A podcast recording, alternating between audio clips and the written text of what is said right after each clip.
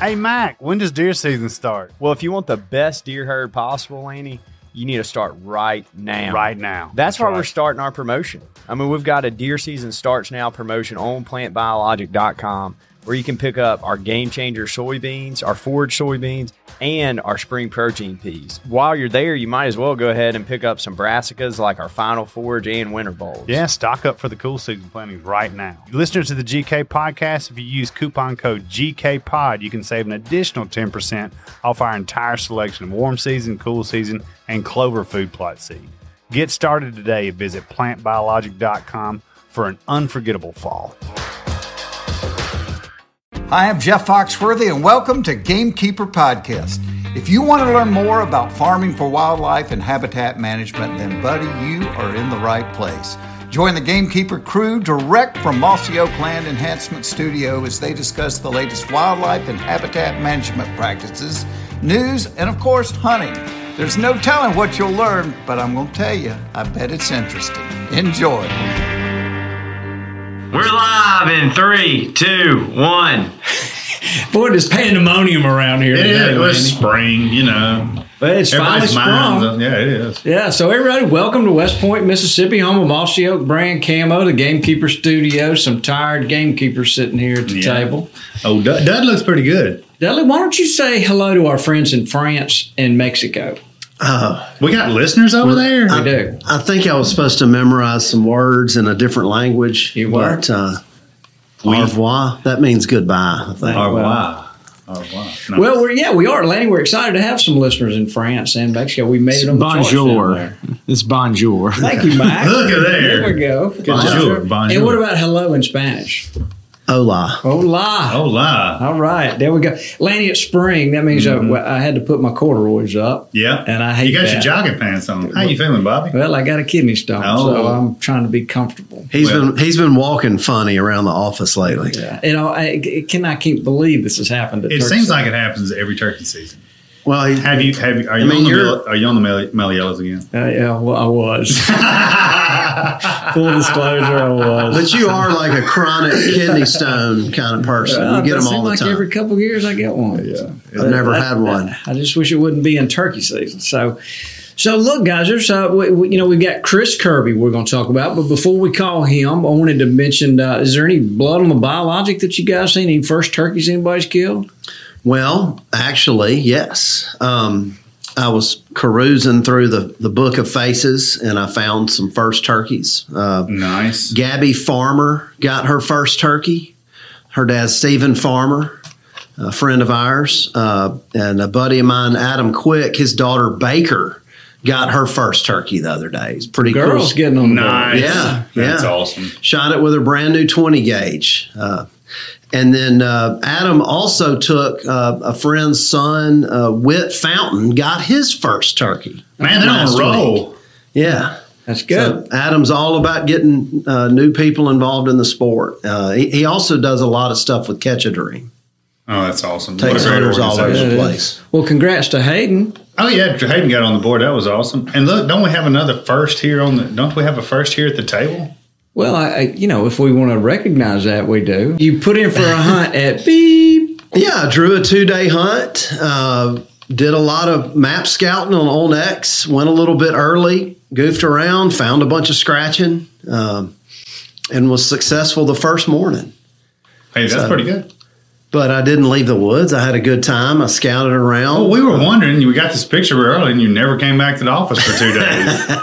we don't know. Well, you know, I, I could have gotten another one on day two. You can kill one one bird a day, uh, and at this this particular hunt, you can kill one each day, uh, and that didn't happen. But I had a lot of fun. Uh, saved a bunch of waypoints on some cool plants that I found. You know, just doing Dudley stuff. Yeah. Had a doing good time. doing Dudley stuff. Did you find any mushrooms? Uh, no, I did not. I was looking for morels. Um, I found them at my family land, but not really anywhere else. So yeah, I was, I was looking for morels too. no luck. Well, congratulations on that public land turkey. It, That's a big deal.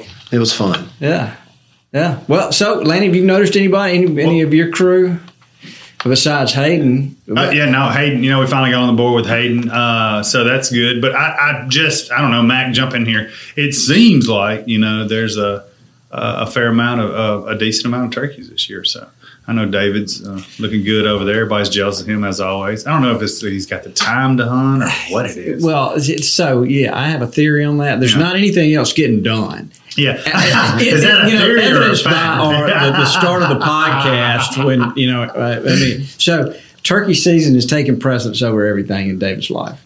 It tends to do that around It, here. it, it does, but he, uh, you know. But we got, to be careful that things don't not get done, you know. So The uh, first time uh, we walked in from our first hunt, uh, my wife reminded me that's what tends to happen during turkey season. She looked at me and Hayden both like, "Don't don't get too distracted, boys." But anyways, funny. Yeah. So, did everybody notice on social media the last couple of days about the Mossy Oak Wild Turkey Conservation The Stamp? stamps out. That's a good looking little stamp, That's and it's a great project. Yeah, great project. Did you read Toxey's letter? I did. That was awesome too. Yeah. So, really good. Yeah. Yeah, I already Proud to be part of that. I already bought several. There you Um, go. I read a comment that I, I want to do too. I want to I want to have one incorporated into a pot call. Ooh. You know where you can see it through the glass. Oh, yeah. That's So- a great idea. I bet some Great call idea. manufacturer will jump on that. Yeah, Yeah. just buy them up, guys. Just do it. It- it- it's all going to a good cause, that's for sure. the so- old wild turkey. And you can get those at mossyoak.com slash wild turkey stamp. Yeah, you sure can. And that slash is leaning to the right. I think they It's call that to- a backslash. backslash. it's Yeah, backslash. I was just, you know, Mike, I'm not correcting you, but I just want for our listeners that are wanting to make sure they that get are that. Bobby's age. Yeah, I don't know very many email uh, or WWs that have a forward slash. They're mostly backslashes. Well, they could. They could. Um, I, Bobby, I want to know more about how your uh, Yeah, you got a story. Yeah. How's your how's the progress on your world champion hickory tree going? Yeah. Well, it's, You, you got to tell us about Jesse's turkey too, don't you? yeah. She uh, she uh, she killed one uh, opening morning Right. in uh, in Alabama. We had a really good hunt. Had sat down at uh, within hundred yards of a turkey, and you know that doesn't happen every day, but just we got lucky, and he flew down and put on a show. Took about thirty minutes to get him over Where you needed to us, be. Yeah. yeah, good. A little twenty gauge with some Apex shells. Hey, I tell you what, Apex. I need to. I need to thank Apex for for Hayden's turkey too. That's some good stuff.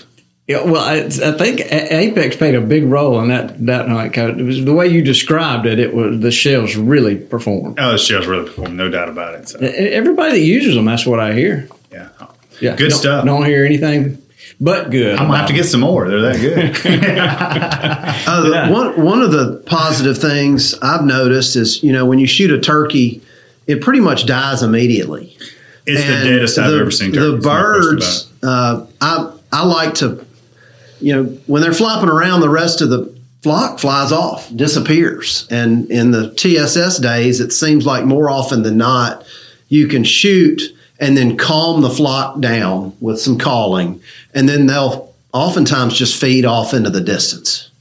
So I think that's a pretty cool calm thing. the flock Calm down. the flock down. How many times have I heard that? Yeah, Uh, it ha- oh, you you talking about most people call them back and shoot them again? No, I'm just saying. I see what you're saying, a thousand percent. but uh, it It's- works. It's the deadest I've ever seen turkeys when I shoot. Yeah, they- There's no they- doubt about it. I agree. You know, because we used to laugh and fly. I mean, we'd run out there and jump on them because they were flopping, and you know, I'm always scared Yeah. everything's going to Jumping up in the air, jumping up in the air, flopping. Man, it's boom, they're there.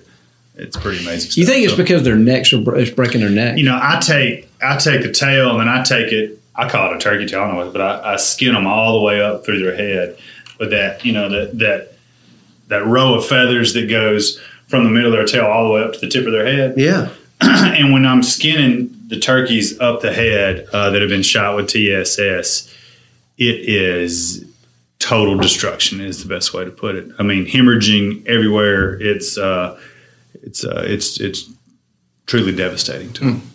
Well, that's that. I'm a believer. That's that's for sure. question. so, all right, Dudley, calm the flock down. Let's look over here at uh, Mac. What about a commercial? Wait, We wait, got- wait. We we got we we need to talk a little bit about the Ponderosa, don't we? That's what Dudley was trying to bring. Yeah. up. So well- Bobby found this big tree, and I, you know, I, I get a text, and it'll be like of a one twig. You know, what tree is this? I'm like, well, I need to know more than just one picture. picture. But uh, we finally figured out it was a hickory, and we think it's a pignut hickory, and it is a gargantuan tree, and it's it's kind of on a bluff, and it's facing the right direction. It's got everything it needs. It's got spread. It's got height. It's got diameter, and so Bobby's been obsessing over it. And uh, Have you named it yet? No, I hadn't named it. but uh, he's first started. You wanna he, name he got a helium balloon to see how tall it was, and then shot it with a rangefinder. Then then we called Doctor Strickland. Wait, wait, wait, wait, wait. So you got a helium balloon on a string, Yeah, I said happy birthday. and you let it go all the way to the top of the tree. it didn't work. It, it, it the wind was blowing and it kept not going where I wanted it to go, and it ended up ended up getting tangled up in the tree. Ah. So there's a balloon hanging in the tree now. So did you come up with this idea to figure Yeah, out that how was tall that was my. It's hard to figure out how That's tall. a it great is. idea. That's what I was going to say. I thought that would work, but I, if it would have been a still day, it would have worked. But the wind was just. Did you have a string on the balloon? Just let it go, and you were going to try to shoot it when it went up there. No, I had a fi- I had it tied to a, A fishing, pole. line Oh, okay. and let it up, but the wind blew it off to the side. So then I said, Bobby, you need a like a Suunto clinometer, A And, who? uh, like a clinometer, like we I used in forestry school eons ago, and and of course I couldn't find mine, so. Uh, we called Bronson. He talked to a buddy in forestry and Got Bobby a borrowed a. it- it's a rangefinder, but it's got all that sine, cosine, all that stuff built into it. So yeah, tangent. uh, Yeah, which is so complicated. Yeah. So I took, I studied that, and uh, and I didn't do very well in algebra In and, trigonometry and all that stuff. But uh, trigonometry. yeah, I shot it and uh, think I figured out uh, a height, but I probably need somebody else to back me up on it. But I, I think it can be, it, it's really close to being a champion tree. yeah, so So what's the champion tree, Dudley? Uh, I want to say, do you know the score? What you I mean, what is a champion tree? Okay, the, the pig nut in Alabama, what what is the score? 236. Okay. So that's the height. You get a point for every foot. You get a point for the diameter, Right. The for, circumference. for every inch of diameter. And then they measure the crown at 90 degree angles and and average those and divide by four. And then that's points. Huh. So, but a champion tree is the largest spe- species of its kind in the state, or something. yeah, like the that? largest individual of that species is known in the recorded. state. Wow. So you could have a champion pignut hickory on your place. Could if it's a pig nut, yeah. wow. So Yeah. So we're trying to figure out if it's a pig nut or if it's a red or a sand or I didn't know there were that many different kind of hickories, but uh, we're pretty sure it's a pig nut, but when it leaves out, we'll know for sure. Yeah. And we can look at some buds up close, all that good stuff. So it's exciting. I wish we had that uh, Queen song. yeah, We are the champions. We are the champions. Okay. Yeah, that would have been good. So, Wasn't there a there's a Queen song about trees too? Is there? Anyway, no, that was Rush. Never mind. Yeah. Trees. all right. So while we have put everybody to sleep there, I'm so, talking about your tree on the Ponderosa. Mac, what, have we got a, a, a commercial that uh, that you want to run through real quick? Yeah, so most of our listeners probably just received their uh, spring issue of the Gamekeeper magazine. Uh, but if you didn't get it or your subscription subscription expired, you can go and uh, purchase that. Uh, you can purchase the back issue with five of the Gamekeeper magazines, and this one's got a, a big, pretty strutting long beard on there, and it, it's a, a lot of good information, and it's a really great magazine. So check it out. Quite appropriate for the time of year. Yeah, it, it- it's one of our best. No doubt about it. We're just real proud of it. Todd, got to give him some love. He he Does an unbelievable job. Yeah, he does. Dudley has kind of stepped up his game as uh, he reads every article and proofs for the integrity of the content. Not he's not looking for gr- grammatical errors. He's looking to make sure that that writer that of that article has his facts right. Right. And uh, and he, Dudley does a great job. And I try on the grammar. Yeah, and he picks out grammar too. But uh, I'd like to give a shout out to my eighth grade English teacher, Miss Heidelberg, for that. Go Miss Heidelberg. Okay, Mac, thank you for that. That was really good. And uh, so, why, Lanny, why don't we're today we're going to have Chris Kirby, who is Yeah. uh, Qu- Quaker Boy Game Calls. No doubt about it. Great Old guy. friend, no Yeah. question about it. And that company has been along, around a long time. Long time, they really have. So why don't we, the number's right there in front of you. Why don't you see if you can get him on the phone? Hey, this is Mac. Checking game cameras is one of the many pleasures I get from gamekeeping. onX helps keep track of my camera locations to be sure I'm getting the information that I need to make the best decisions for the wildlife. Try it out for yourself and see. Use coupon code Mossy Oak to save 20% on your onX subscriptions. Know where you stand.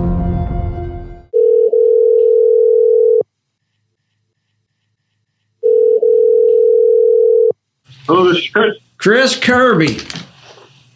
Mr. Bobby, how are you, brother? I'm doing good. I got Lanny Wallace What's here up, Chris? and Dudley Phelps. Hey, Chris, how are you? Gentlemen, how are you? Good to talk to you. Yeah, you too. We got Mac and uh, running the board, and David's over here. I'm not sure what he's doing, but he's here. Looking for turkeys on his phone. yeah. So, Chris, ha- have you been turkey hunting this spring yet? I would like to say yes, but uh, when you work in the business, you tend to not be able to get out when you want to. We're, we're super busy right now shipping, you know, the last of the spring orders out right now. So uh, I'm here building some calls, getting stuff gathered, packed up, and shipping it out the back door to make turkey hunters happy. There you go. Tis Yeah. the season. Tis the season. Well, look, let me give him a, a, a proper introduction. So, Chris Kirby, um, he's president of Quaker Boy Game Calls. His it's a company his father started, I think, in 1976. And Chris has been involved in the company for a long time. He is a heck of a hunter. Yep. But he has won a, I mean, the list of the, the, the calling competitions that he's won is just impressive. He's one, one of only a few people to have won everything. And he's also in 1995 he won the world championship, the world championship of turkey calling. That's pretty impressive. the whole enchilada. Yeah. So uh, you know we're get Chris, we're going to get you to call for us in a little while. We're going to compare your calls to some of our stuff. But we uh, we we want to learn from you a little bit, and and so hopefully our listeners can learn, and we all want to learn here. And uh, we're just we're, we're pleased to have you on. And I'm going to throw out the first question if, if I could.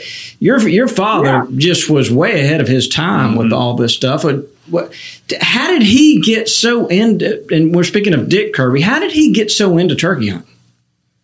Well, uh, a good friend of ours still today, uh, Bob Wozniak, took him on a on his first ever turkey hunt back in the probably 73, 74. It might have been sooner than that. Um, and much like all of us, look, the, the wild turkey gobble is a disease. It is a when you hear it, you start to talk with them, and you're getting a response. That gobble, I mean, it just brings chills to my spine every time I hear one. Um, so he was infected immediately. Um, a barber at the time, um, but he, my dad was incredibly artistic. Uh, so he could look at, he was looking at the products that were there, and he started. He made his first mouth called pair of tin snips, aluminum siding, duct tape, and a balloon. So Oh wow! it started it started way back when, but he just had the ability to look at products and design. Um, you know, he just had a great God given talent to do it. So Quaker Boy and this whole life that we've been blessed to have was not a big business plan. It was not anything that was like, we're going to do this, this, this, this. It just kind of started as a hobby and, and he started selling calls to people that he was cutting hair with you know, teamed with the NWTF was starting then, and the Target 2000 program came out, and we huge supporters of that. Dad served nine years on the board for the federation. Um, we just kind of took a, a sport of hunting and created an industry, and not just us. I mean, it, there, there's plenty of, you know, Will Primos had has a ton to do with this. You know, David and Harold, all these guys, Ben Rodgers Lee. In 1980, when I won the Junior Grand Nationals in, in Buffalo, uh, Ben Rodgers Lee was the MC. So, you know, there's it's it again. It wasn't a big business plan. It was just a strong faith in God, and you can only imagine the dinner conversation when mom and dad decided to close the barber shop and go start making turkey calls full time. yeah, I bet that was interesting. It seems like the barbershop thing uh, Oh, is, common. it's- They're, yeah, they're killers. There, there's a whole bunch of barbers out there that know how to kill turkeys. There's no sure. doubt about it.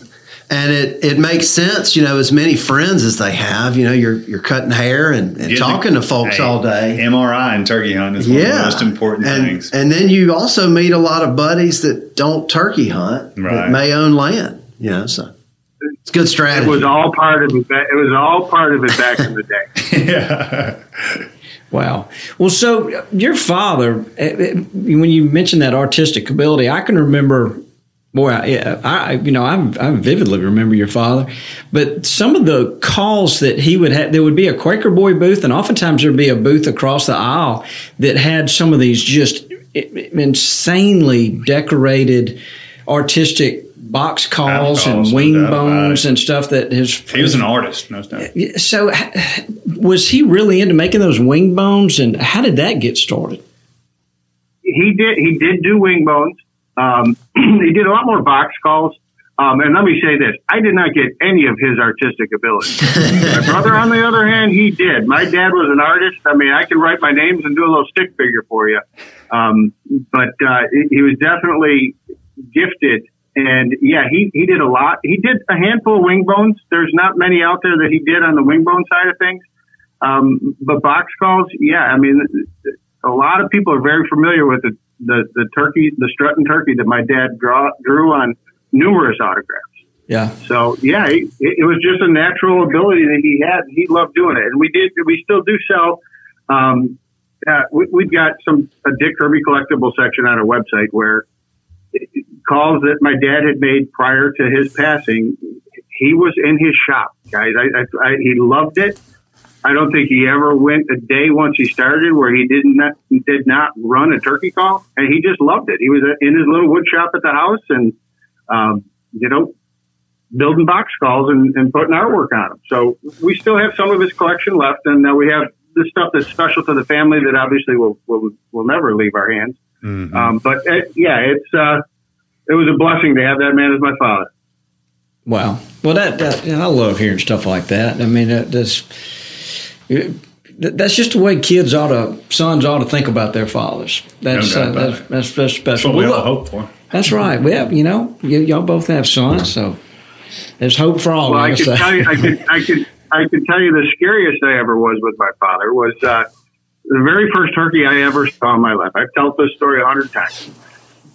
I was, I don't know, four or five years old, all three foot of me. He takes me and my brother into the woods, and he's got a box call at the time, and he's like, I said, Dad, what are we doing? And he's like, Well, we're going to go try to find some turkeys for the turkey season. Said, Okay, so I'm walking down the path with him, and, and he yelps on a box call, you know, and it's just a.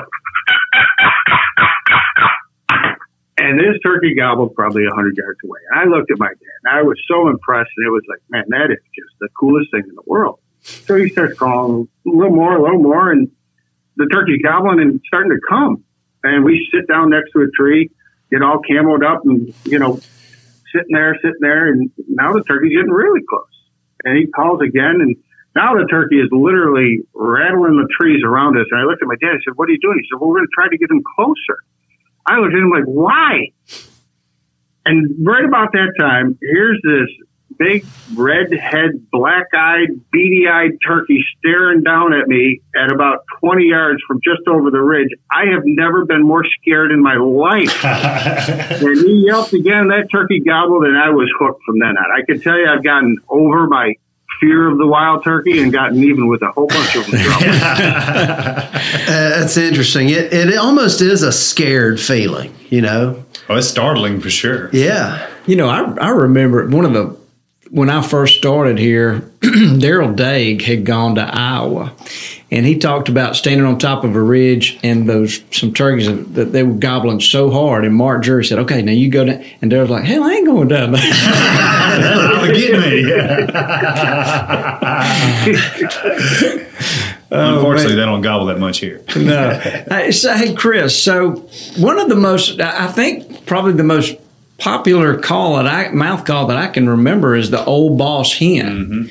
It, it w- is that been a staple from day one with you guys?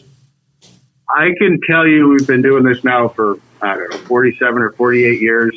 The beginner's double, the old boss hen, the pro triple, um, the original cutter, the world champ, those are staples. There has been numerous, numerous changes to mouth calls over the years, different cuts. Um, you know, we started the whole raspy call revolution back in the, the early 80s with the old Turk. This was the first time anybody ever, ever thought he could cut a reed. And I was running a call. My we were building calls down in the basement. My dad and everybody, and one had a piece of latex had torn. So I was just walking around calling on. My dad looked at me and said, "What are you running there?" I said, "I don't know." And I showed it to him, and it had a little tear in it, but it was giving it that raspy tone. So he then started to cut purposely reads. So the old Turk, the Quaker Boy Special, the old Boss Hen, those are the first raspy calls. Prior to that, it was a double, it was a triple. Um, but then Paul Butski came up with the cutter call when he was working for us, and it just kind of has gone haywire ever since then. But the true staples, I am a simplistic turkey hunter. If you can't run it, don't buy it. I mean, it's, it's, it's plain and simple. Um, because when you're in the battle, when when you're the pressure's on, and you've got to have confidence that you can run what you're running, whether it be a mouth call, slate call, or easy over. I mean, it's but the old boss hen, yeah, it is our number one selling call, uh, followed closely by the pro triple and the old boss hen. Um, yeah, they're just it's it's two layers of latex, two corners cut, very easy to use, very consistent. Um, I'm a, a cutter or a world champ style cut, just because that's kind of what I competed with all those years. Yeah. So when you start getting into the single spikes and, and, and the bead cuts are great, they're all great. They all do a little something different. Um, but, you know, keep it basic, keep it simple. The, the turkey's brain is only about the size of a quarter, and it's not too hard to fool sometimes. So, so Chris, you're up there in, in New York, and I, I've never turkey hunted in New York, but I've always heard y'all's turkeys were hot blooded. Is there something to that? They, they, they gobble better than most, is what, what I've heard. You know, I, I mean, I've hunted all over the country, um, and I, I think most hunters around the country have said, "Where's your favorite place to hunt?" My favorite place to hunt is home, Mhm. and home is just you know where we cut our teeth, and we just love it. We know the places. Um, do they gobble a lot? Yeah, sometimes they do. I mean, it, it's the the issue we have up here right now is just like across the country. Maybe we'll get into it, maybe we won't. But there's turkey populations are suffering. Um, but yeah, our turkeys gobble really good. I mean, I would compare it to. I still like North Missouri, Iowa, those big old turkeys when they thunder. Uh, man, is that just mm, gets me fired up thinking about it. Um, but I go out. Listen, a lot of people, you know, they chase gobblers. They want to kill a gobbler. Gents, I hunt gobbles. I mean, I love to hear turkeys gobble. I go out every morning.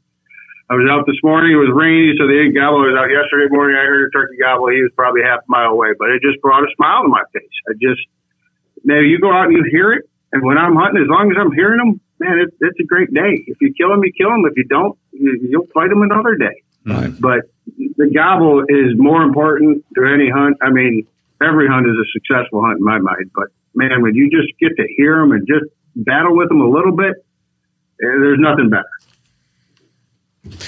Well, that kind of takes care of the that, that was the next question I was going to ask is where you know where's your one of your favorite places to hunt? But yeah, I I agree, home is is kind of where the heart is. We we travel around here uh, some as well, and Texas sure can lift your spirits when you've had a It'll couple. make you feel better if you get spurred up pretty bad. I can tell you right now, it's a one A, one B for me. I, and I guess you know what? Where's my favorite place to turkey hunt? Wherever the turkey's gobbling. yeah. Yeah. And plain and simple. I mean, I don't care where it is. You give me a state, you give me a place to go. These gobbling. That's my favorite place at that moment. But Texas is fantastic. Um, you know, I've, I've hunted 30 years down there on a ranch, and good gracious, I mean, yes, the Rio Grande turkey is a special breed of turkey. Yeah, they love to gobble too. That's- No doubt about it. But it's a unique sounding gobble. Uh, there's when, when when you've been accustomed to hearing easterns, Right. and then you hear that Rio, he's he's just it do- doesn't quite sound as into it. yeah. No, it's just like the Merriams as well. They all have their, their different you know, tonal qualities to them. But Bobby, it still gets me fired up. Oh yeah. Well, look, we'd love for you to kind of. Could you kind of talk us through some of the, your favorite calls and even work them and let you know let us hear you uh, on a couple of calls? But we, we want to make sure that we, you know we get a chance to listen to a world champion. Oh, good gracious! Uh, yeah, that, that one was actually hosted by Mossy Oak down in uh, I think it was Birmingham. It was Birmingham, Birmingham. Alabama. Yeah. And uh, Lanny, you were probably there. I was there. He was taking up tickets at yeah, the door. that's right. Sweeping up. Yeah. Yeah, there was. Uh, I want to say there was thirty or forty in the preliminary division in the preliminaries, and then we took the top ten or fifteen. I forget, and I remember it. Obviously, it's it's the only world championship I ever won, but it, the callers were called out in order. And when it got down to first and second place, it was myself and Walter Parrott, and one of us was going to win. And uh, you, you know, Walter and I have battled back and forth. And we were arm in arm and, and gave him a hug and just said, Hey, Walter, I'll be proud to stand on either side of you. He looked at me, I said the same thing. And fortunately for me on that day, Walter was second and I was 1st But, uh, yeah, there was, there was a good number of callers there. Well, you I talk was about just- a collection of turkey hunters. Y- yeah. If you- those were those were the guys that sh- shaped everything the, the way it is today. You know, I, I would, you know, you listen to them today; they all they all sound Mm-hmm. sensational. But back then, when when he what he's talking about, those guys, I think they may have been the toughest no question about it. collection of callers. No doubt about it. All hunters, all in it for the the, the turkey, uh, and wanted to sound just like one. Yeah, and it was probably amazing to watch, be around during that time, and there was a lot of turkeys too. Yeah. So, Chris, kind of go through some. Let me ask you. Let's do a scenario. So, we've had a couple of guests and we've asked them about tree calling, and it's about 50-50. Some of them say, "Man, I would, I don't ever call to them when they're in the That trees." been the ki- kind of the question of the season: Yeah, to tree call or not to tree call. Yeah. So, uh, what's your thoughts there? And, and please don't say it First thing in the morning, yeah, yeah, no. fir- First thing in the morning, I, I can tell you when a turkey's gobble on a tree. I think it's important everybody remembers this. Why does a turkey gobble? A turkey gobbles to attract hens. And what's supposed to happen naturally, he's going to sit in that tree. He's going to gobble. The hens will respond a little bit, but the hens are going to fly down and they're going to go to him. That's what happens naturally in the wild turkey world. So what we're doing as hunters is trying to re- reverse that, make him come to us. I mean, he's supposed to just stand there and collect his harem and go. Uh, so when the turkey's gobbling in the tree, am I going to call to him? Absolutely, but not a lot because the more you call to him in the tree and the more he gobbles, he's a attracting other hens. B could be attracting other hunters. So it's it's kind of a double edged sword. But I want to get in the game. I want him to know that I'm here. So I'll let him gobble two or three times, let the morning happen. Um, and then, yeah, you know, a, a soft little tree yelp to him.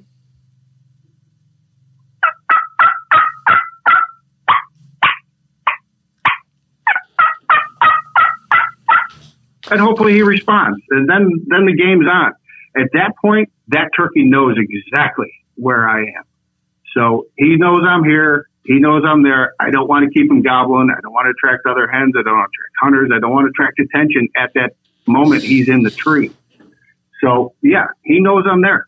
I mean, I, I compare it to this. Like when you- come home and you say, "Hey, honey, I'm home," and she's uh, you know upstairs in the laundry room, and she says, "Yeah, I'm up here." You know exactly what room she's in. That's your home. Well, the woods is his home, so he knows exactly where you were. And if you did nothing else, I, I would believe that if turkey was ready to die, he'd fly down, he'd come up, he'd be staring at you right at that tree because he knows where you were.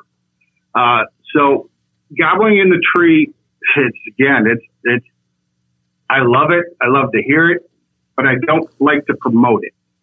Do I call to him? Yeah, I'm going to keep them interested. If I start having other hens around, certainly I might call a little bit more, get them a little bit agitated. Um, but the real game happens when his feet hit the ground. Um, hopefully he flies down and hits the ground right in front of you. Mm-hmm. So, what's that next move for you when he hits the ground? Once he hits the ground, I, and I, I'll back up just a little bit. I am a, a fly down cackle guy. If he's go. responded to me, with, with if he responds to me, to my just tree yelping and stuff like that, like give him a couple, you know, five ten minutes, let him do his morning thing. But then I'm going to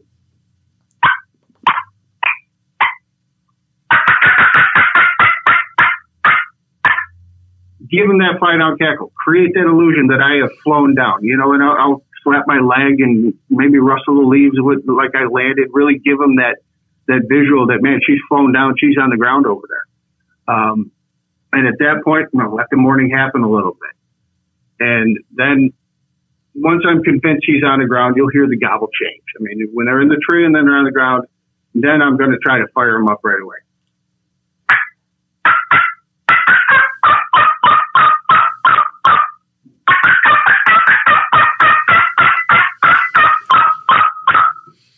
Hopefully he's gobbling that whole time and he's super interested. Um, then I'm going to give him some time. Let him do his thing. He's going to strut around. He's going to wait for me to come to him. I mean, I've seen it a hundred times. They're just going to wait. At that point, I don't keep calling a lot at that point. Let him start moving. Which way is he going? What's he doing? Um, and then at, some point, I'll just turn the other way and call away from him, like I'm walking away, and give him that illusion that I'm leaving. Are you want to come? Let's go. Um, and hopefully that works. But I'm uh, I'm a call manufacturer, so I call a lot. Yeah. Well, you're pretty good at it. Yeah. Oh my goodness. I'd gobble. Yeah, that, yeah, I that's felt like I was on a hunt. well. It's no no. Uh, obviously, he's he's won a long list of competitions. I mean, the, the he's the best. He's Oh, it's in his the blood. world championship. Yeah, it's in his blood. You really do sound good, Chris. I, I mean, even over the phone. I, I appreciate it, That- but uh, I I need to when call him up in the it since morning and put him on speaker. I'd be, hey, trust me, as long as you got, as long as I can hear the turkey gobble, I'd be happy to do it. Yeah. Yeah, David McElwain's over here getting sound files of your of your calling on his phone, so be careful. I'm glad you brought up the fly down. no worries, no worries. Yeah. Go ahead, Lanny. I'm just I, I'm glad you brought up the fly down cackle. I think it's something that's kind of lost, uh, and it is a it is a deadly move. It, it just really is. So, anyways, It, it, and and Lanny, I mean, I, I use it all the time. I do too. I mean, it's it's my morning routine, if you will. Hey, he may come, he may not. We we all we've all had that happen a time or two to us. But to me, it's it's it's about creating the illusion. It's in his mind. You're tree yelping to him. Now you've given him a fly down. You've landed in the leaves. Now you're on the ground and you're fired up, firing him up, and hopefully it all works within a matter of seconds. yeah, that's right. Um, but it's it's part of the illusion. Yeah, it's a the, the chess match. chess what match, a right. great chess match it is. and does a really good job describing. I mean, that's what you're doing. You're trying to turn nature on its head, pretty much, because he's right. They sit there and gobble and gather up their hands and do their thing. We're trying to, you know, flip the deck on them. That's what's so fun about it. Dudley, you got a question? It- it is. Yeah, so uh, everybody experiences the whole henned up thing, and uh, it, it's funny at this uh, here in Mississippi and in the southeast. We're all facing a lot of henned up gobblers right now, uh, and it seems like sometimes. Uh, like uh, I killed the other day, had a great hunt, uh, did some quiet calling. I knew where they were, and the whole group of them just came to me, and it and it worked out great. But the majority of time, it seems like you know, and, and I always I'm always telling myself I'm a bad caller when this happens, but I think it happens to a lot of people. It seems like when you call. The hens see that as competition and they want to go. It's like they want to drag the gobbler the other way. They don't want another hen in the mix. Um, is there a play for when that starts happening that, that you uh, routinely use? Well, first of all, there's not a bad caller out there. I mean, Well, you're, you- if you you're hadn't- calling to a You hadn't heard turkey- Dudley. You hadn't heard, you hadn't heard Dudley. Trust me, I, I, I've had- sound files of, of hens that I would play, and you would say, "What in the world is that?" So, you know, every hen is different. I mean, you have, you know, the the pecking order is the pecking order. It exists in the hens and the gobblers. Um, is there a scenario, or is there a go-to move that I play when I've got a henned up gobbler?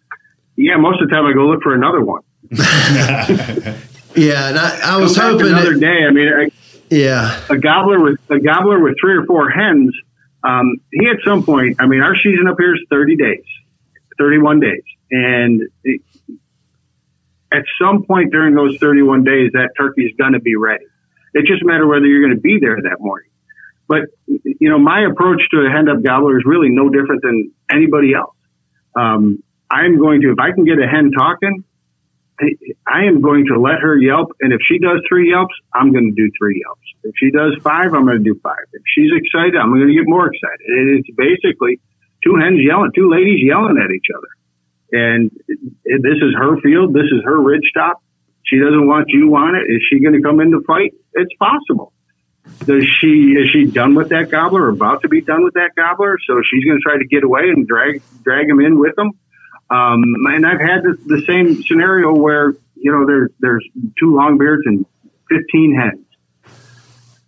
Good luck, but the play I make is to try to get them fired up. And in a lot of cases like that, those big flocks, I don't think that the hens are really that talkative. I don't see them being talkative. My experience is that they're pretty quiet. They're all pretty content. They're in their little flock and they're doing their spring thing.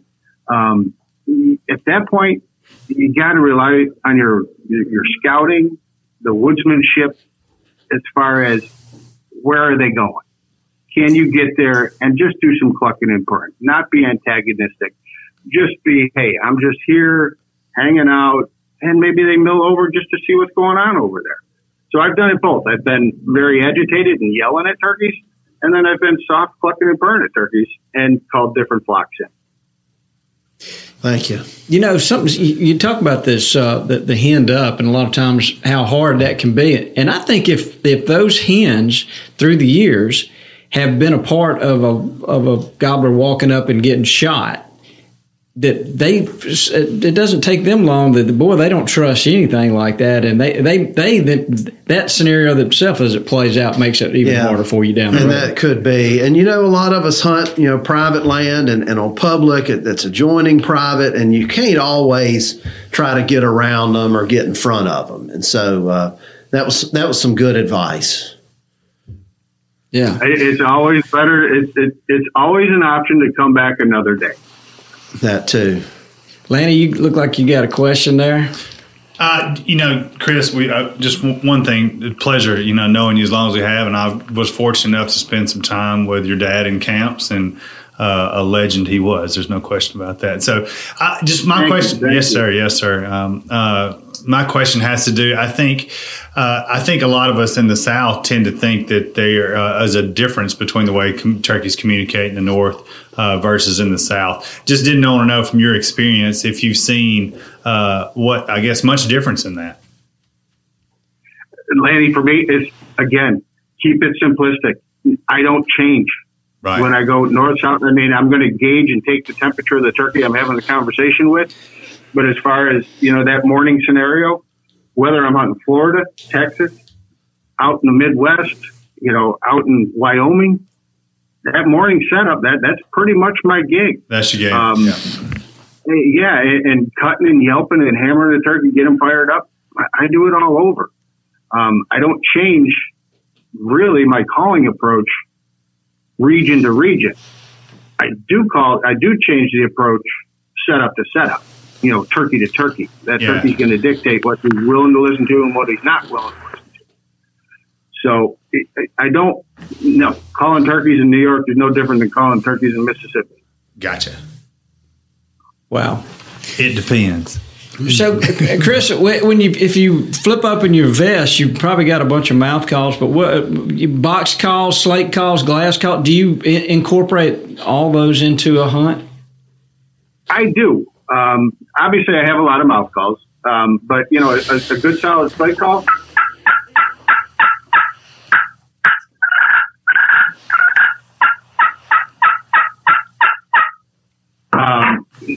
Probably the most overlooked call is our easy over. I mean, it's just a push button call, right? No, no, that that's not for me. Ego's getting in the way at this point.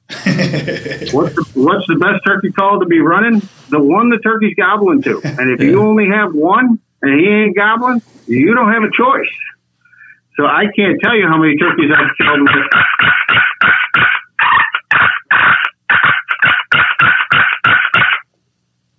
It's as realistic and as simple as it can get. I mean, my best bottom line is, I have a, a mini boat paddle style call.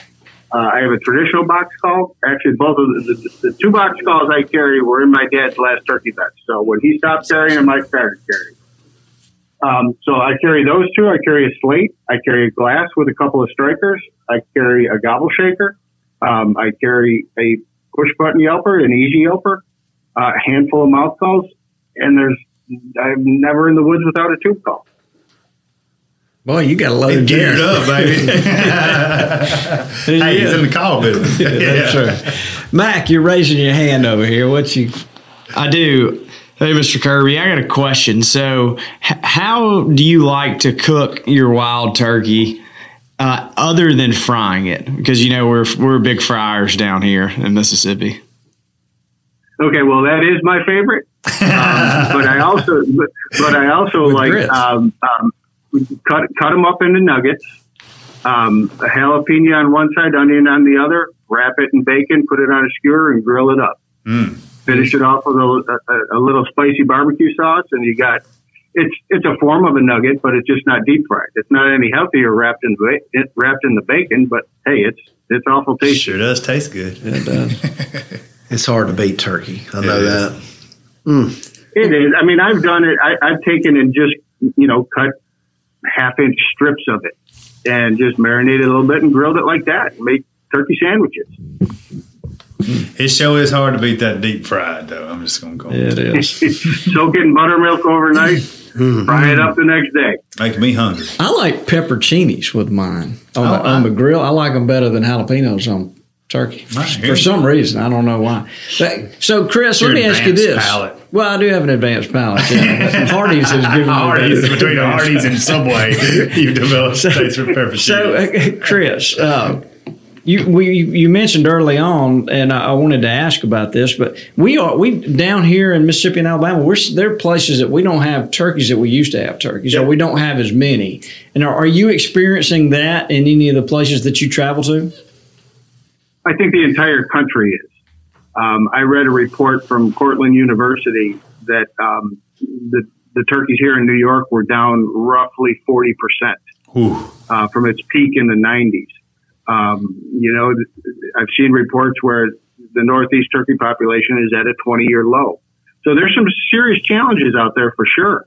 Um, put it this way: a, a few years back, uh, May first, opening day of turkey season. I didn't hear a turkey go.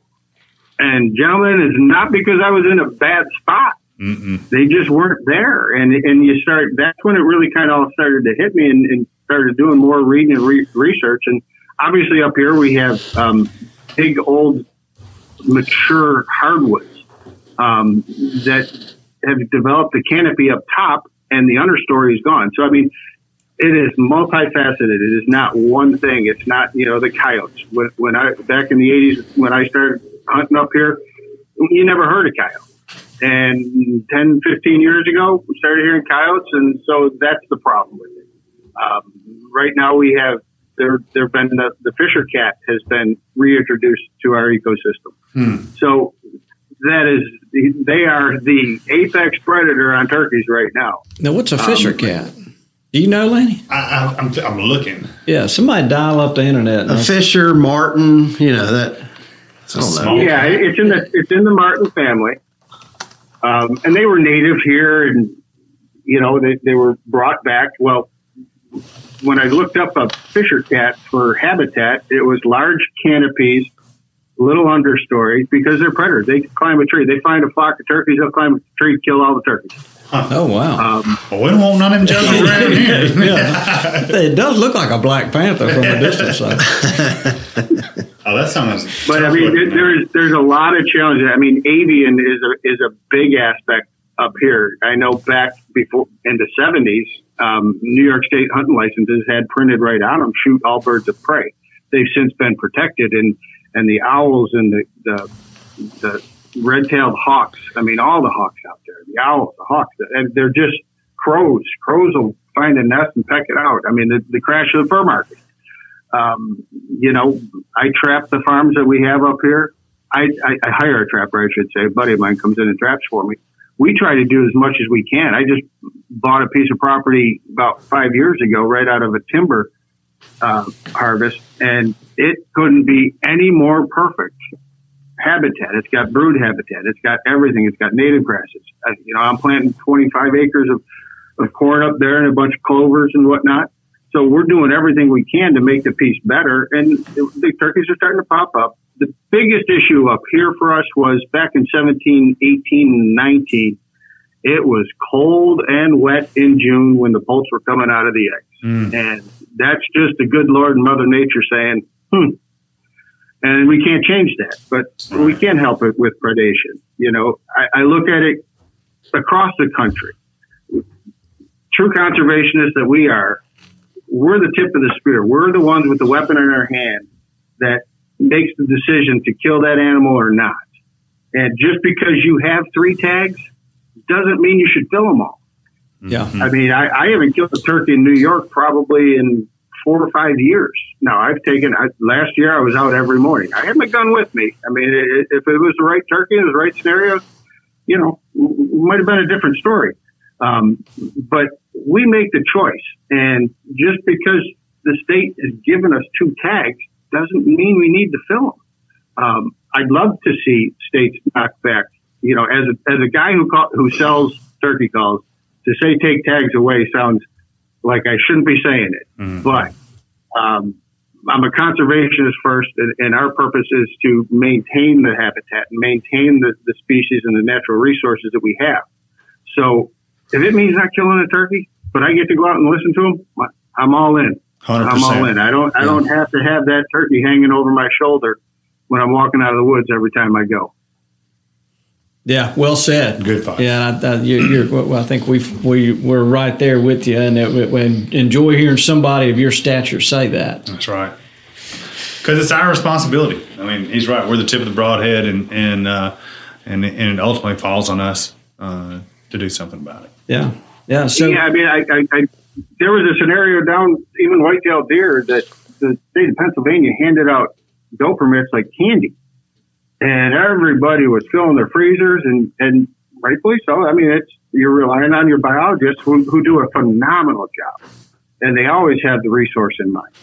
Um, but they needed to kill a bunch of deer because the density was just insane. So they killed a bunch of deer. They went back deer hunting next year, didn't see any deer, and wondered why. yeah. yeah. Well, when you each killed three last year, and there's 30 of you, so it's it's it adds up. Yeah, it does, and, and I, I feel we as hunters that really spend more time in the woods in, spe- in our specific regions, we know where things are at. We pay attention, and we're not here turkey to gobble. I mean, ruffed grouse up here, they're gone. They're they're. I grew up listening to grouse drumming all my early hunting career. Haven't heard of grouse in five years. So there's changes happening out there that we just need to be cognizant of and, and continue to support organizations like the NWTF. I, I see Toxey's doing a, a, stamp. I think that's fantastic. The more the Dr. Chamberlains of the world that, you know, are really have the resource in mind. But I think we as a hunter need to understand that we're in control. Mm-hmm. We don't shoot them. They're not going to, they're not going to die. So they have to outbreed predation. We know that about all wildlife. They have to outbreed predation. When you when you have two bad hatches in a row, your numbers are going to deplete. The breeding stock is gone. I, I can tell you, there was a four year drought in Texas. Speaking, bouncing back to Texas, it got hard to kill a turkey on a thirty three thousand acre ranch that I was hunting. And we hit a year, and I'm sure you guys are familiar with it. It was called the Jake year I counted over 150 jakes, different jakes from one spot one evening going to roost. That year, you couldn't hardly kill a longbeard because the jakes were all beaten up on the longbeards that had left. Now, the following year, we did fantastic because all those jakes, it was a turkey hunter's dream. We killed everybody limited out like the, a day and a half into a hunt. Hmm. and it was just like, it was two year old heaven, the turkeys we love. Yeah. Yeah. Wow. so it can it can bounce back rapidly. Well, we're all concerned about it. We're watching it. It's good to know that you, you are as well up there, and we're all thinking along the same lines. So, Chris is uh, look uh, Quaker Boy Game Calls is, uh, how, is what's your website? So, if somebody listening wants to go check you out. You can go to QuakerBoy.com. Um, we've got all our goods there, and there's also a, a, a Kirby collectibles section. You can go in and look at some of the old stuff that my dad did. Um, but yeah, it it's been an awesome ride with Quaker Boy. Um, actually, my wife and I just bought Quaker Boy from my mom back in 2020. Um, so you know, being an owner is a little different. You, you used to have, well, mom's ultimately responsible. Not anymore. That's why you hadn't been hunting so much. Yeah. I bet mom drives a yeah tough mom's market. taking it out. Yeah. that explains why you hadn't been hunting yet, for sure. mom and dad started the company, um, and, and they were smart enough to to bring people into the fold that were smarter than them. You, you know, you got Bob Wozniak who started my dad into this turkey journey, and then the Dave Strebs of the world who and Ernie Calandrelli who I mean, I, I Paul Butski was working for us for a while. Um, you know, when you surround yourselves with men of character and, and people of, of godly faith, it's it's a path that, that the good Lord chose for us, and I'm glad we all walked it. And it's it got to the point after Dad's passing in 2010. Um, Mom was the owner, and and she's her life is progressing, and she just didn't want to be the owner anymore. She didn't want to have to meet with the bank. She didn't want to have to do the things um, that were necessary. So Michelle and I were in a position to step up and, and, and buy it from from my mom, keep it family made, keep the original family that started the company proudly made in the United States of America. Um, you know, it's it's it's all good. I mean, there's there's many of I can say this. You guys know all the players. You know the Knight & Hales, the the Primoses, the Hunter Specialties. Those companies have all sold, and they're all owned by big Wall Street hedge funds. Um, we're Quaker Boy. We're family owned and operated, and we care about the turkey hunter. I'm not saying the others don't because I know they do. Um, but I've, I've seen manufacturing shift to overseas, and the last time I checked, there's no turkeys overseas. So um, we still do it. I've got Rick Cowell as our, our, our production manager here, Kelly Isidore down at our, our wood shop. They both have, Rick's been with us for going on 40 years. Uh, Kelly's been with us 20 plus. So all the core people of Quaker Boy, they don't leave. Dave Streb retired from Quaker Boy. Ernie Calandrelli just retired. Now, we say he's retired, but he's at the Bass Pro 50th um, anniversary deal in Springfield, Missouri this weekend, which I'll be going down to on Friday. Um, so I, I'm just proud of the people that, that make me look good, to be honest with you. I mean, with, without the, the team around us, eh, we're no good. So, I mean, they're, it, it's a great family run. We care about each other and we just make turkey hunters happy. Deer hunters, you name it. We do it all. That's well That's said. awesome. Yeah. Yeah. You know, and, and, and for, you know. Chris is a relatively young guy. For him to recognize all that and not take it for granted, but recognize it and call right. it out and see it, that says a lot about him, too. No question about it. Seeing that passed down through the generations is a beautiful thing. Chris, we, we think a lot of you and, and the company and all that. But No question. look, before we let you go, we we've got a trivia question, and so what we do is we ask you a trivia question, and if you get it right, it- one of our listeners wins a prize. So the whole fate of this thing is depending on you. so And I feel the pressure. I So- feel the pressure. yeah, so Mac, who will Chris be playing for? You will be playing for Kaysen 31. And I'll, I'll read that review real quick because it was it was a good one and uh, we want to shed some light on it. So this is from Kaysen 31. Okay. I drive a FedEx truck for a living and look forward to the weekly updates on, of this podcast. I'll admit that I've not always worn Mossy Oak camo, but after hearing this podcast mention God and family as often as they do, it has made me rethink my purchases. I've slowly phased out all the other camo patterns from my turkey gear, and today, which was actually March the 22nd, I killed a turkey dressed head to toe in bottomland, and it felt great. I especially enjoy Dudley's segments and his questions of the day. Keep up the great work, and God bless.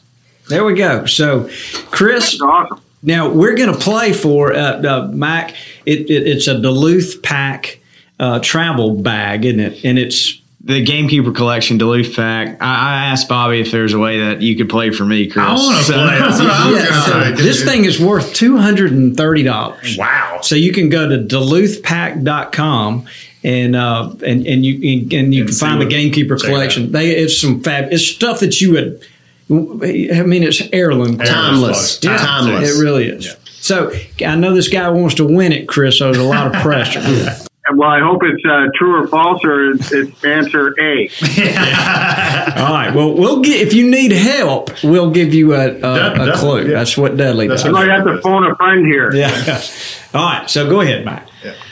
All right. What is the state animal of New York? The state, we are the Empire State. I know that. Yeah. State animal. Yeah, it's it's uh, yeah. That when that it, it, there is a state animal. They really like wood. I'm going to go with I, I. For some reason, beaver is sticking out in my mind. Uh, all right. You well, got you know it. what? You got it, Chris. I, I hope you didn't ask Jeeves to get that to get that answer. 'cause it- Well, we, we'd have no way of knowing if he did. no. So yes, you got it right. The beaver is the state animal of uh, New York. And Kason, if you'll get in touch with us, how do you say that, Kason? Kason. Jason. Caisson. Yeah, if you'll get in touch with us, He's from we'll Louisiana. get the bag, bag to you. So, and Chris, look, we've had a lot of fun. Mossy Yeah, Oak thanks, is Chris. super appreciative of all that you do and you have done through the years. Yeah, what y'all done for the turkey? Uh, I use my Oak, everything. I use my hurricane box call on my recent kill. oh, So- Very nice. Very nice. We're still making that call, and and you know, it's going back to the staples. We love what we do. We love Mossy Oak. We love. The, I, I think the more we worry about the dirt, and the more we worry about conserving the animal, we'll all be fine. that's exactly Um, right. So, you know, it's I've got on my on my desk right now. I've, I've got a I, it's been there forever. Uh, it's a little little picture frame, and it's Psalm twenty five four. Show me your path, O Lord. Teach me your paths, and we follow His path. We'll all be great. That's right. You're so Amen. right. Yeah, Right. you're so right. Chris, thank you so much for being here. And, and the person that you are, we appreciate it and love No being doubt. affiliated with you. All right, gentlemen. You need any calls? Give me a call. We'll do it. Will yeah, do. yeah, and May 1st, we might. Send me your address. There we go. we're going to come see you one of these days. yeah, Around our first of season May. runs out May first. That's right. Well, I, I need you to come on up and make sure I'm doing everything right on my farm. We'll do that. You know, we can, we've got an opinion, that's for sure. All right, Chris, thank you. Appreciate you being here, Chris. All right, thanks, Thank guys. you. Have a great day. You too. Okay, let me ask this. What are the chances he Googled that answer? Who cares? Who cares? Uh, you got true. it. Kason. We need that. We need we that. wanted uh, Kaysen to win it. we need that Jeopardy. Ding, ding, ding, ding. Yeah, we need a producer, so we need to can help us with that kind He's of turkey hunting. stuff. Yeah, he is. He's busy. So, what about, we have an Ask Dudley? We do. We do. What are we talking about today, Doug? It's pretty complicated. but It's a good one. You got some notes over there. Must Yeah, I've been writing away. Yeah. Uh, Mac's going to read it. All right, Mr. Dudley. Mister. I enjoyed the podcast and the magazine, and I'm always wanting to learn more. Things haven't leafed out around here in Nashville, and I can see a bunch of mistletoe, mistletoe in the trees around here. Is it a bad thing, and is there anything you can do to get rid of it? Now, who was, who was the guy? Uh, Terrence. Terrence. Yeah, Terrence did not provide his last name, but good question, Terrence. Um, so, yeah, mistletoe is all over the place, and and this time of year when there's no leaves in the trees, uh, it's obviously much more no- easy to see. noticeable. Um, and the one thing about it, you know, we call it a parasitic plant, but they're green, and and so they have chlorophyll, so they call that a hemiparasite. So it uh, it actually uses and and there's a lot of them. Um I actually uh, use my friend Wikipedia for this, but there's 1,500 species of, of mistletoes. Wow. Um, we really have mostly a native one. Uh, there's there's one that was introduced to California a long time ago.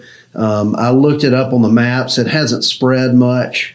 Um, our common one is the genus Phoradendron.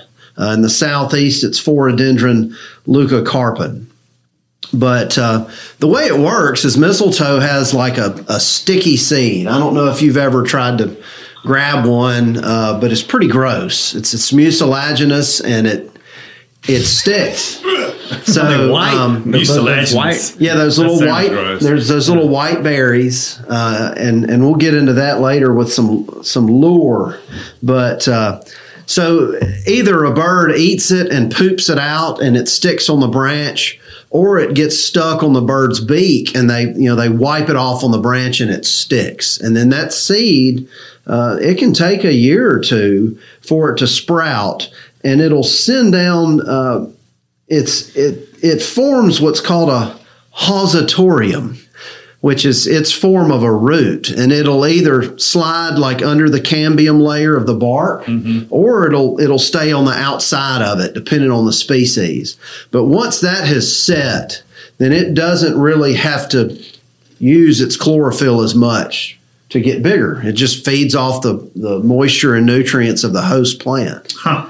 Um, and it can kill a host plant, it can kill branches. And the more and more gets in the tree, it can cause decline. Um, my personal observation with that is you see a lot more mistletoe like in urban areas where they're stressed. So they may be growing out of a parking lot island, uh, a, a tree planted off site on top of a hill when it prefers to be down in a bottom, those kinds of things. Um, and also in, in open areas, urban areas where you've got trees with not as much cover. Uh, let's face it, they're going to be landing in those trees more and, and pooping more. So it, it makes them spread. Um, and yeah, they can take over a tree. That sticky seed is actually called a, a drupe, and the sticky substance is called viscin. Viskin. So pretty interesting, and and you know some of the old lore, uh, like with with Christmas, you you hang it uh, above a doorway, and uh, you know if you catch your significant other under that, you're allowed to give them a kiss. So uh, around Everybody needs some mistletoe. Right. And uh, even further back over in England, uh, folks, uh, when you would get your kiss, you would take a seed out, out of the bundle of mistletoe. And when all the seeds were gone, it was deemed worthless and there were no more kisses to don out. But uh, as far as your question, uh, you can cut it out of the tree. And they make like a uh, like a hormone type substance that you can spray all over the tree and set it back. Uh, it seems more trouble than it's worth to me. Uh, mil- uh, mistletoe, uh, you know, there's po- different pollinators that use it, and, and birds eat the seeds. Some birds eat the leaves. You know, just let it do its thing. Is it invasive? Uh, the one we have, uh, this this Phoradendron genus that seems to be more common, uh, is is not considered an invasive. Uh, So it's like I said, there was one introduced to California Mm-hmm. that hasn't spread a whole lot yet, according to the Bonap maps that I looked it up on. Yeah. So I I wouldn't really consider it a problem. I mean, it's it's part of the ecosystem. Cool. So, good Yeah. question, Terrence. I, Great I hope you learned something. Well, thank you, Mr. Know It All. we appreciate that. Yeah, David's over there looking for turkey spots yeah, again. we always enjoy hearing uh, you explain all that, and I think our listeners really do as well. So you do a good job with it, Dudley. Thank you so much. Well, Lanny, we've been going a while. yeah, we have. Yeah, you got anything you need to do? We give a Uh, shout out. or- Everybody stay safe tonight. We've got some bad weather rolling through the south, so uh, everybody, you know, just be weather aware. Um, Yes. and be safe out there in the field too. Yes, and I'm hoping we'll have some kind of April Fool's thing that we'll do. That uh, Oh, you spoiled it. well, this You doesn't come out until next for two weeks. So, Oh, okay, okay. Now relax, calm the flock down. that was Oh, boy. All right. So, did we learn anything? Of course. every time. Fly down cackle. I mean, you know, fly down cackle got underrated over the years. It's a it's a killer. There's no question about it. Yeah, it is. And I look, my knowledge of mistletoe is now just like blowing out of my mind. All right, Mac, you got anything? Respect the turkeys and the process. every time. Yep. David, what about you? We really enjoyed Olivia last week. Yeah, we did. She, she was we were very impressed. Very impressed. So, all right, well, why don't we get on out of here? Why don't you say goodbye, Dudley? Goodbye, Dudley. Get us out of here, Mac Mac. Thanks for tuning in to this week's episode of the Gamekeeper Podcast. And be sure to tune in again. Subscribe to Gamekeeper Farming for Wildlife magazine and don't miss the Mossy Oak Properties Fistful of Dirt podcast with my good buddy, Ronnie Cuz Strickland.